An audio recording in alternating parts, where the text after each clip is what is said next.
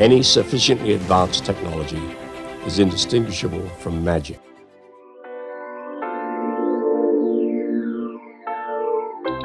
Welcome to episode one of Think Like a Nobel Prize winner, which is part of uh, my mission to convey the wisdom, not only the knowledge, of some of the greatest minds in human history.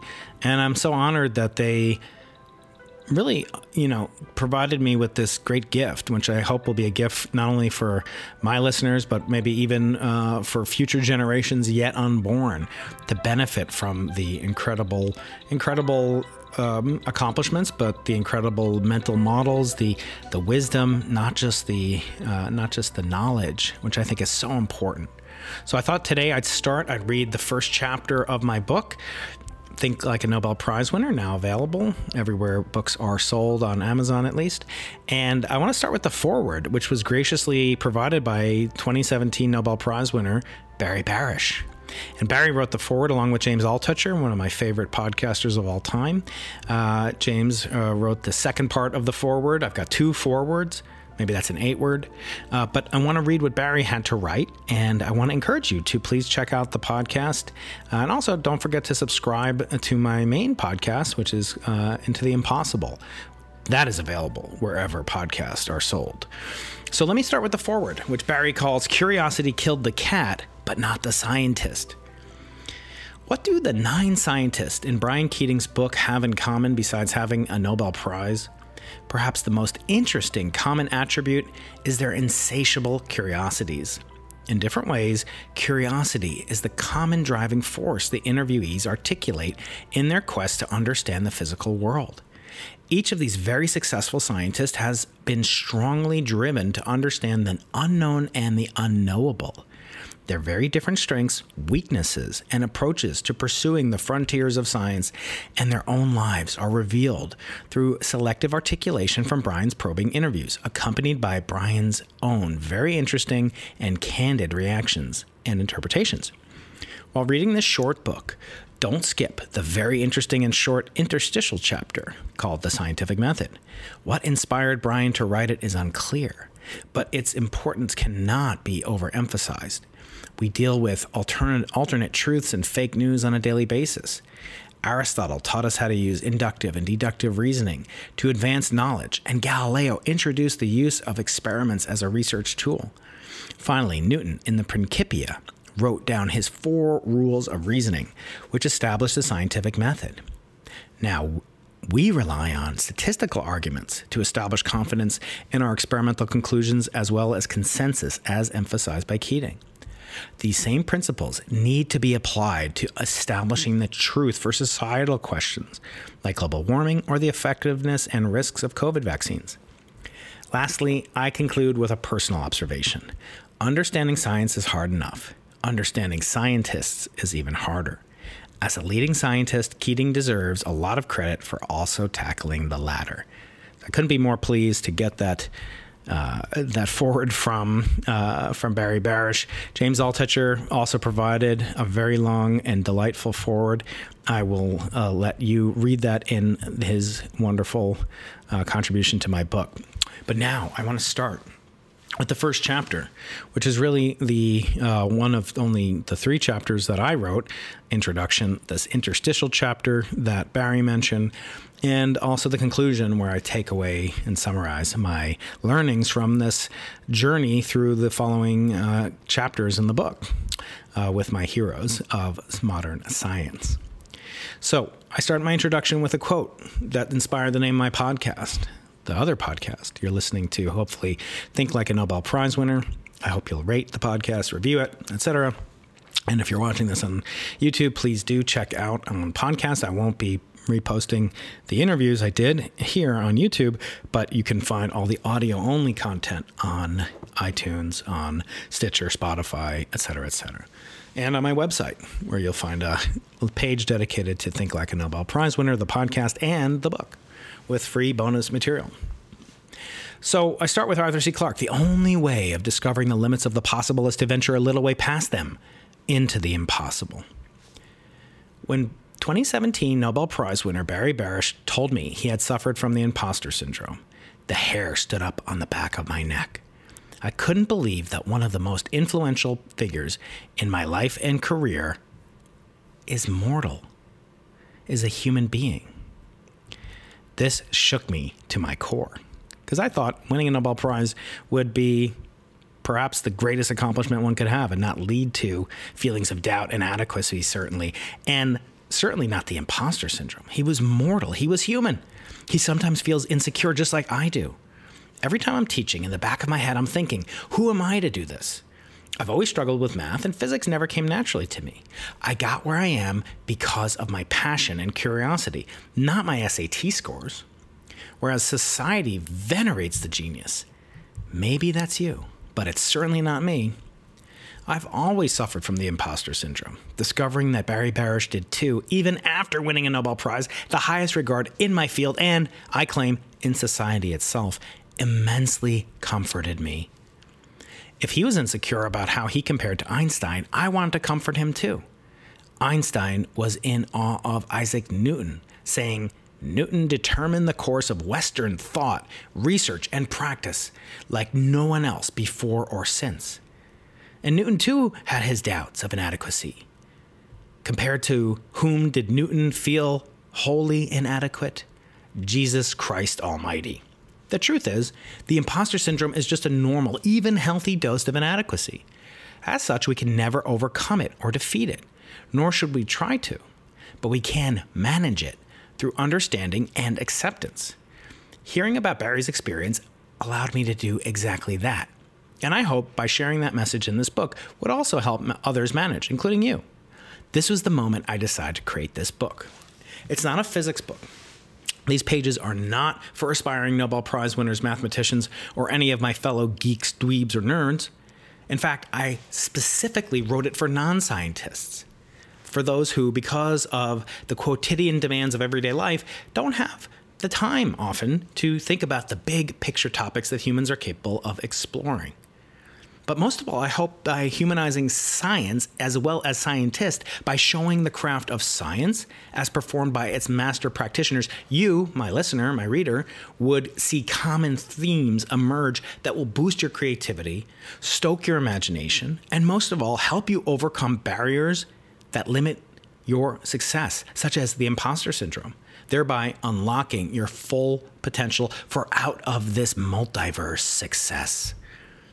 And even though I didn't write it for physicists, it's appropriate to consider why the subjects of this book, who are all physicists, why are they good role models? Well, I think it's because physicists are mental Swiss Army knives, a cerebral SEAL Team 6. We dwell in uncertainty. We exist to solve problems, and we have a diverse toolkit. While we're not the best mathematicians, just ask a real mathematician. We're not the best engineers. Again, ask one of them.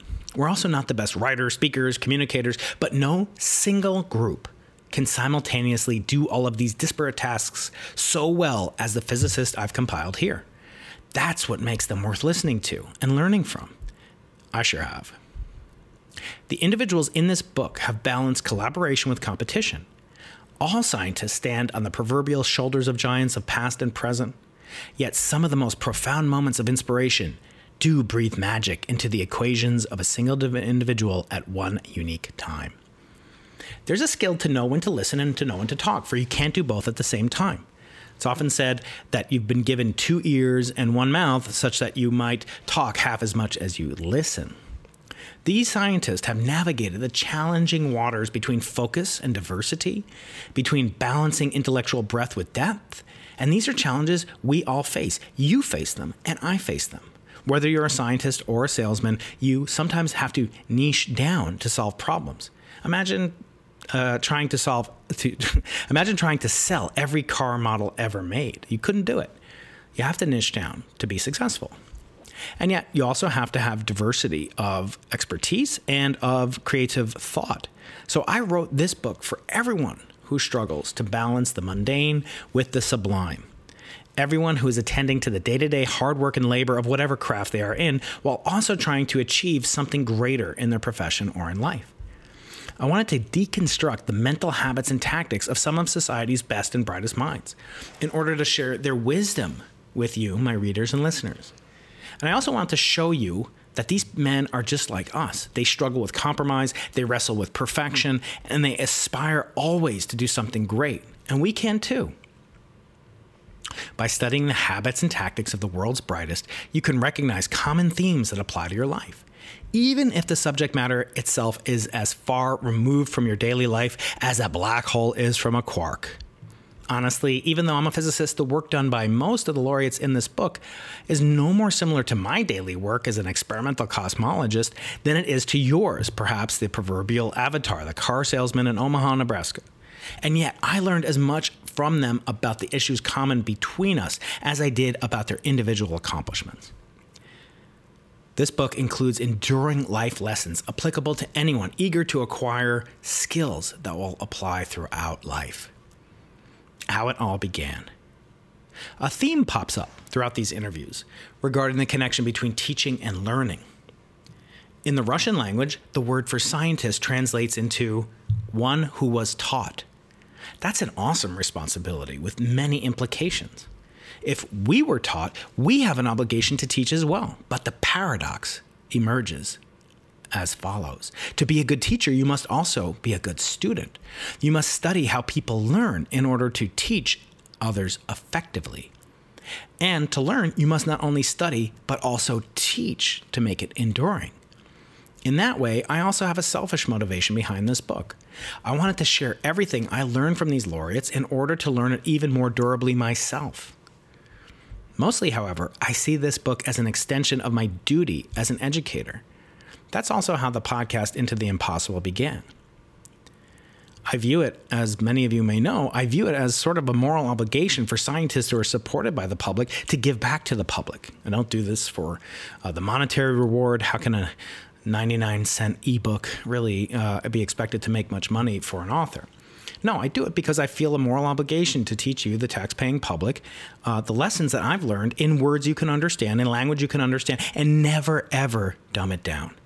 And this is kind of creating, as I say, the free university I wish existed when I was a kid that you could attend in your pajamas and incur no student loan debt. I've always had an insatiable curiosity about learning and education combined with the recognition that life is short. And I wanted to extract as much wisdom from life as I could while I could. Now, as a college professor, I think of teachers like myself as shortcuts, as hacks in this endeavor. Teachers act as a tool to reduce the amount of time otherwise required to learn something on one's own. By compressing and making the learning process as efficient as possible, but no more so, I think is the best way to accomplish our duty, our role as educators. The word educator means to bring out of, not to pour into, in its root language of Latin. In other words, there's a value in wrestling with material that can't be hacked away. So, as Einstein said, make it as simple as possible, but no simpler. But I also think you should make the learning process as efficient as possible, but no more efficient. As part of my duty as an educator, I want to cultivate a collection of dream faculty comprised of the minds I wish I had encountered in my life. The next best thing to having them as my actual teachers was to learn from their interviews in a way that distilled their knowledge, philosophy of life, their struggles, their tactics, and habits into a digestible, easy to consume form. And I started doing that in 2018 at UC San Diego, where I am the co director of the Arthur C. Clarke Center for Human Imagination, in addition to being the Chancellor's Distinguished Professor of Physics. I realized I had an unfair advantage. I was privileged as part of the Clarke Center to have access to some of the greatest minds in human history, ranging from Pulitzer Prize winners and authors to CEOs to artists and to astronauts, even. As a director, co director of the Arthur C. Clarke Center, I had access to all these variety of thinkers and writers and inventors, courtesy of our guest speaker series. And that's how Into the Impossible really emerged. The list of invited speakers was not at all limited to scientists. And in fact, the common denominator was always conversations about human curiosity, imagination, and communication from a wide variety of vantage points. I realized it would be a missed opportunity if only those people who attended our live events benefited from these world class intellects. So we supplemented their visits when they came with podcast interviews, during which I, alongside Erik Viirre, my co, uh, the co, the director of the Arthur C. Clarke Center, uh, and others like Stuart Walkow, uh, would go into detail with some of the visiting speakers. I started referring to the podcast as the university I wish I could have attended in pajamas where we don't incur student loan debt, as I said. So, the goal of the podcast is to interview the greatest minds for the greatest number of people. And in fact, my first guest was the esteemed physicist Freeman Dyson. I next interviewed science fiction authors like Andy Weir, Kim Stanley Robinson, poets and artists, including Herbert Siguenza and Rae Armantrout, astronauts such as Jessica Meir and Nicole Stott, and many others. Along the way, I also started to collect a curated subset of interviews with Nobel Prize winning physicists.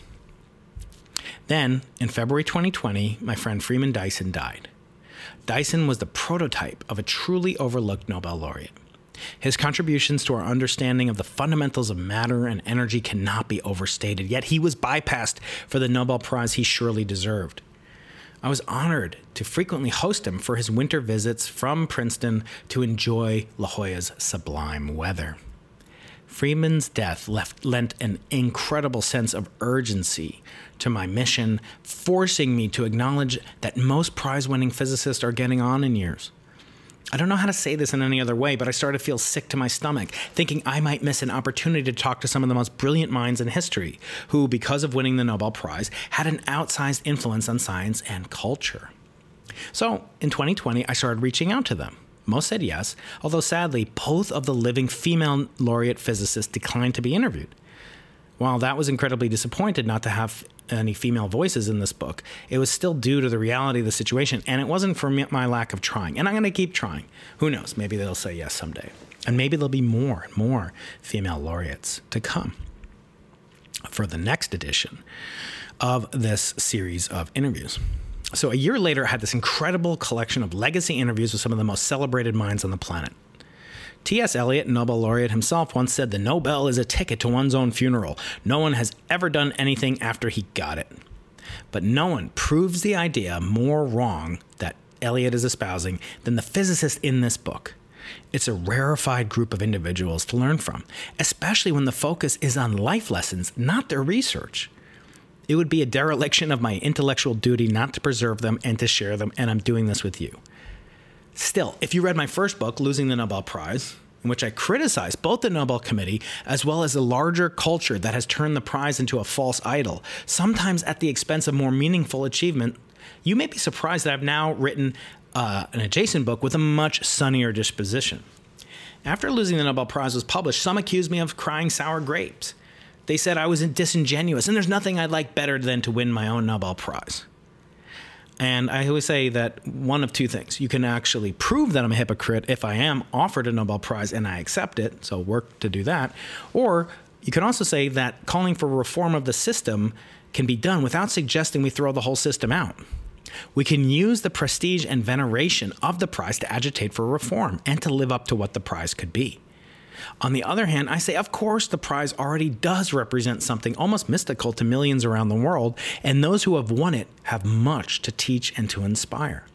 Why lose that opportunity? This is an important vehicle, as imperfect as it is. Nevertheless, such responses to the book led me to engage in some soul searching about what the prize really means to me.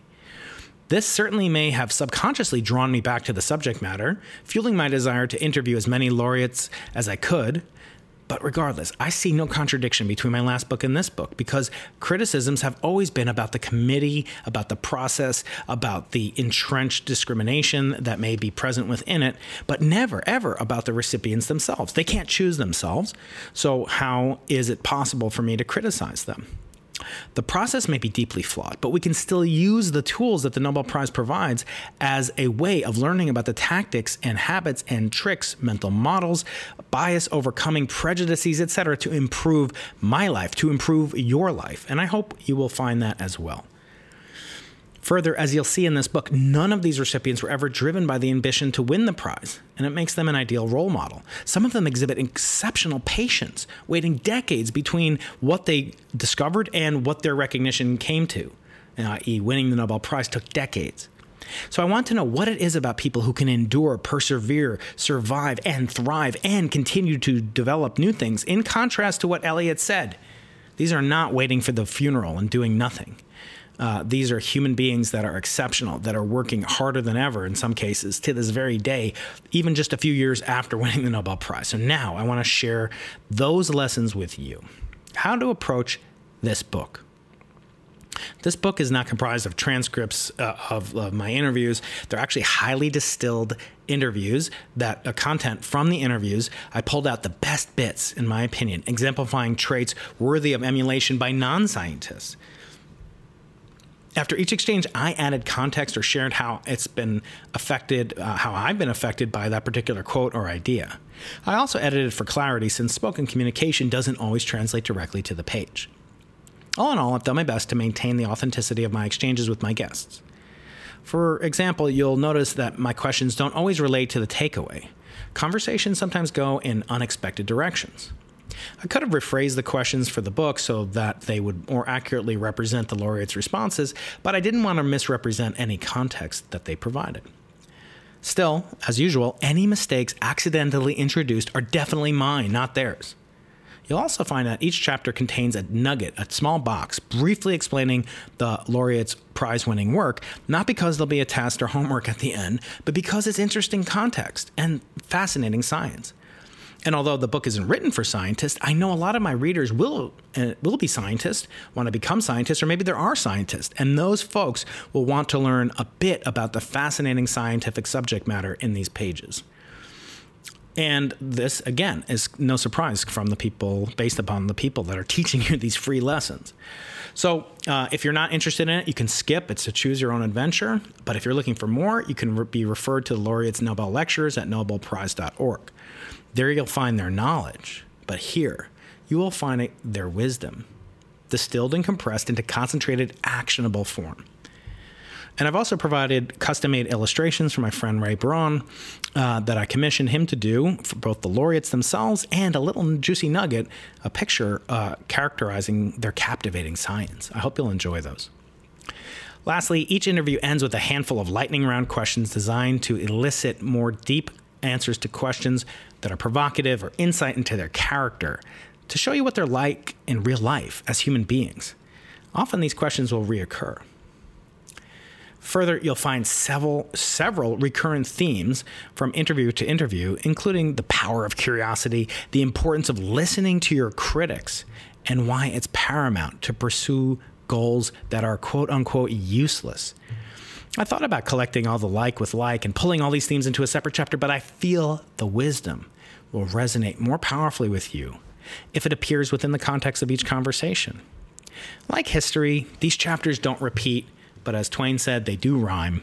Feel free to read chapters in whatever order you like. I've designed it to be read in order, but you don't have to. You can choose your own adventure, as I say, that will also work perfectly fine.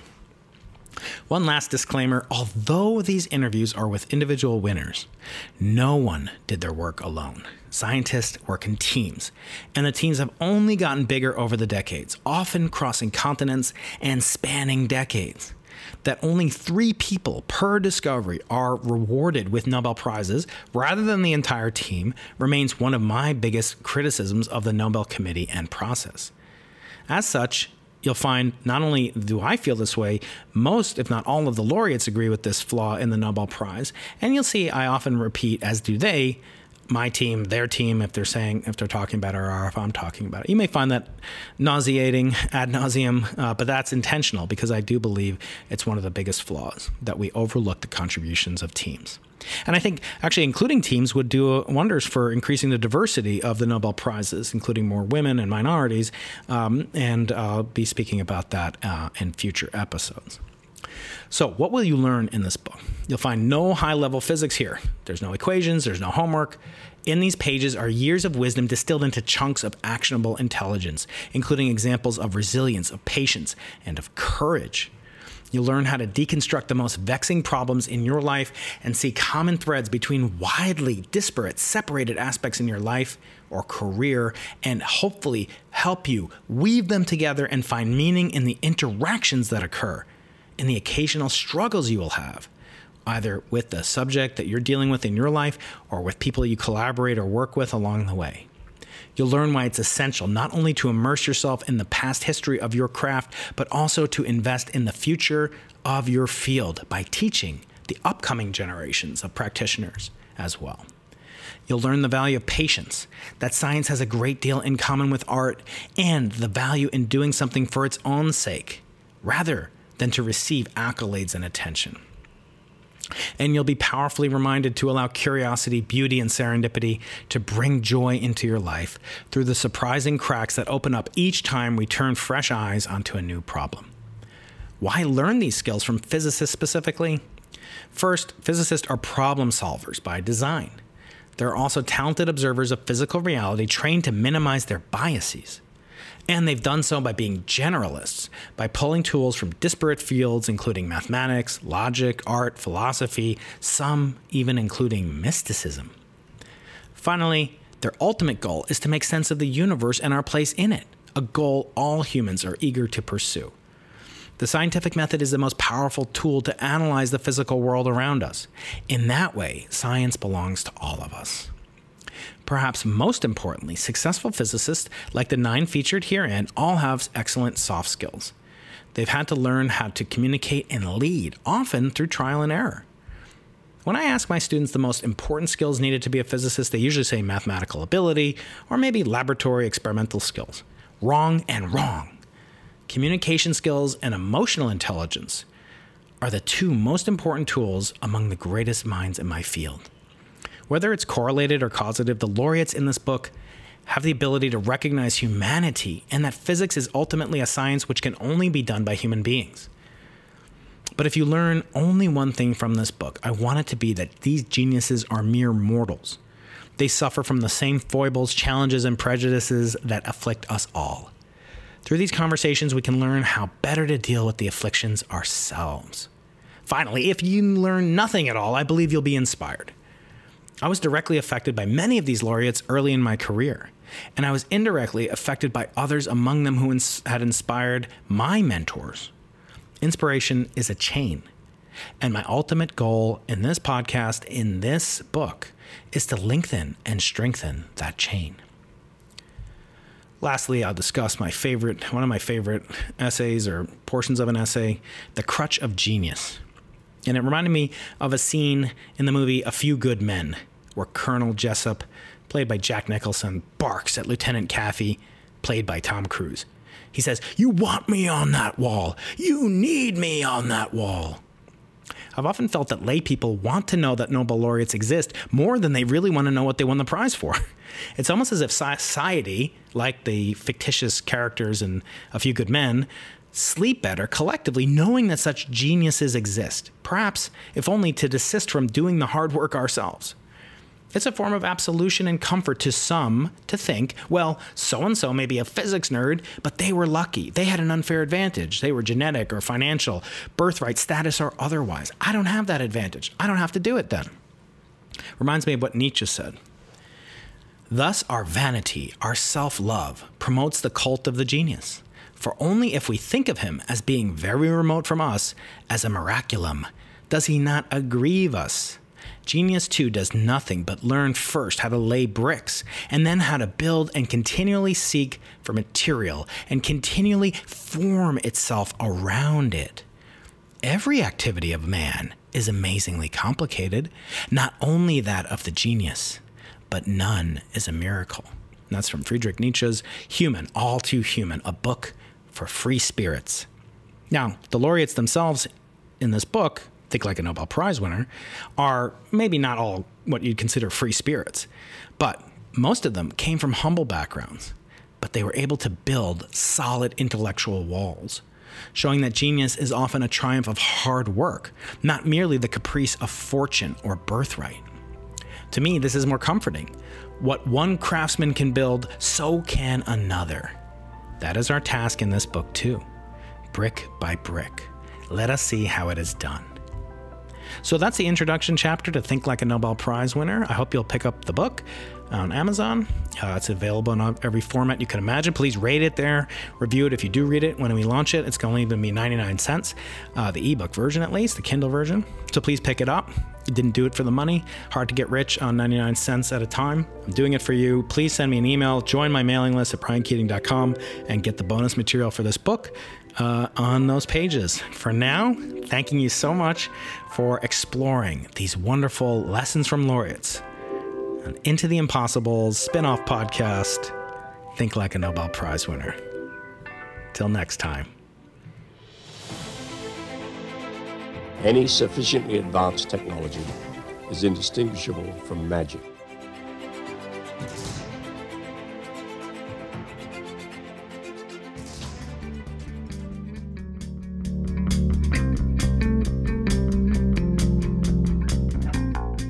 Please support the show by rating, commenting, sharing, and leaving reviews. We appreciate hearing from you, and it really helps keep our universe expanding. Watch our YouTube channel at Dr. Brian Keating. That's Dr. Brian Keating. And join our premieres Tuesdays at 8 a.m. Pacific Time. Follow Brian on Twitter and Medium, and support us on Patreon at Dr. Brian Keating. For exclusive content, visit Brian Keating's website and sign up for his informative newsletter at briankeating.com. Into the Impossible is produced with the Arthur C. Clarke Center for Human Imagination in the Division of Physical Sciences at the University of California, San Diego. Produced by Stuart Volko and Brian Keating.